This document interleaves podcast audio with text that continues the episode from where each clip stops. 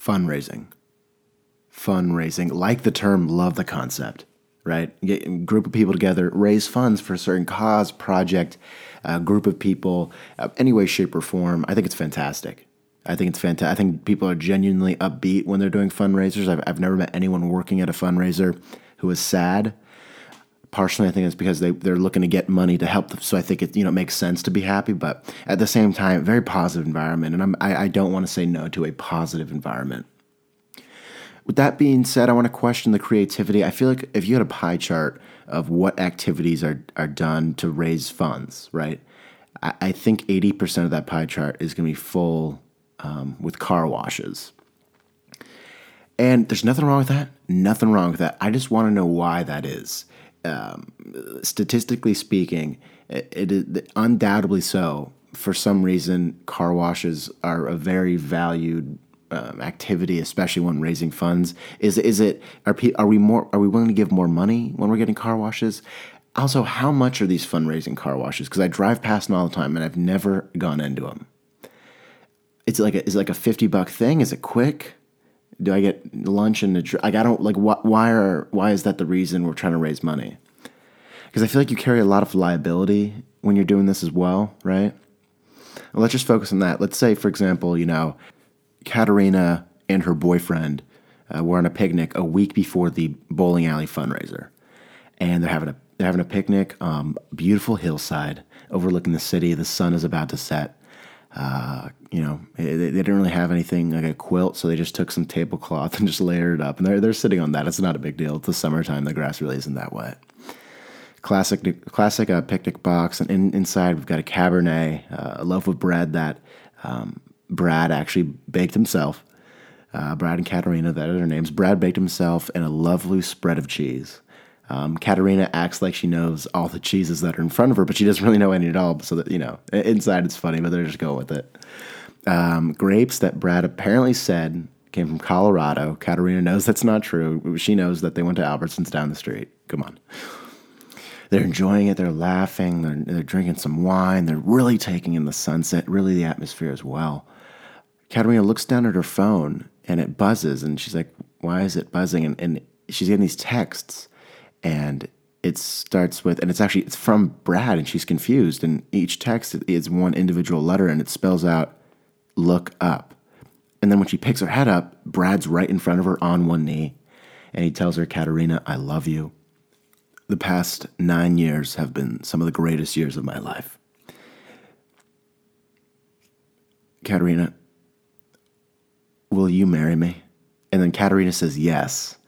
Um, and she sees the rock. She sees this massive, this massive diamond that is going to be on her left ring finger. Uh, and she loves it. She's going to brag. She's going to do her thing. But then they're raising money for the bowling alley, and Katerina still has that same diamond on, right? And all of a sudden, uh, a man in a 2007 Outback, we'll call it olive green, uh, pulls into this car wash for the, for the bowling alley and says, "Look, I love this car. I just need a good wash, and I gotta get. I, am actually meeting a colleague for lunch, but I'm a little early. Just please, 15 minutes." Katerina feels pressured. Um, she's now washing the car. Um, she hears a "Hey, look out!" and then a kid's football nearly hits everyone. As she does that, picks up her hand with that large diamond and scrapes the entire left side of this 2007 olive green Outback okay, so now now we've got an issue because I know my man's with this with this outback is not going to be too happy, especially when he has to go meet his colleague at a place where they've tried to been rescheduled for time and time again, and finally they get it, and we know he's a little reluctant to meet this. It's okay, but I, I don't think he wants to roll up uh, in his 2007 olive green outback uh, with a large scratch on the left side. That's an issue. I don't know what happens with the fundraiser. Do, do the funds then go to the man with the 2007 green. Uh, the the point being, we can very much dodge this this issue if we don't do car washes. And also, let me put it this way: I'm driving in my in my Honda CRV, my gold Honda CRV. I don't know where I'm going. It's not a big deal. Let's just say I'm going to the mall. I'm just going to walk around the mall and take it in before malls go away. So I'm just going to go to the mall.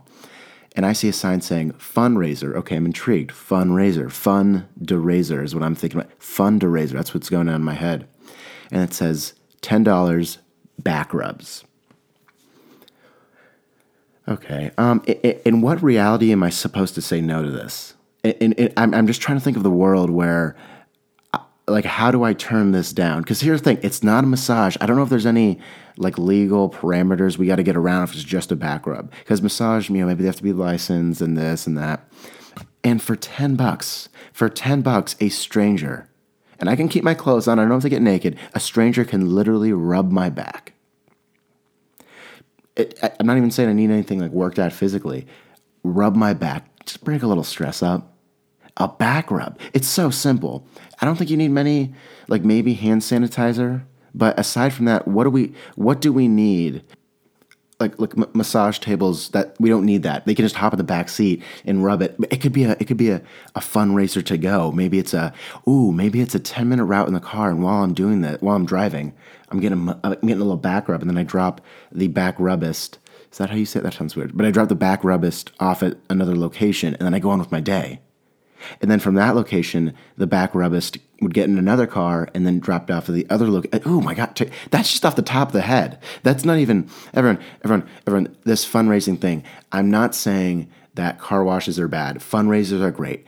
let's get a little more creative. And look, John, aren't you aware that there's plenty of other ways you can raise funds? They have, you can do it online even now. I am aware.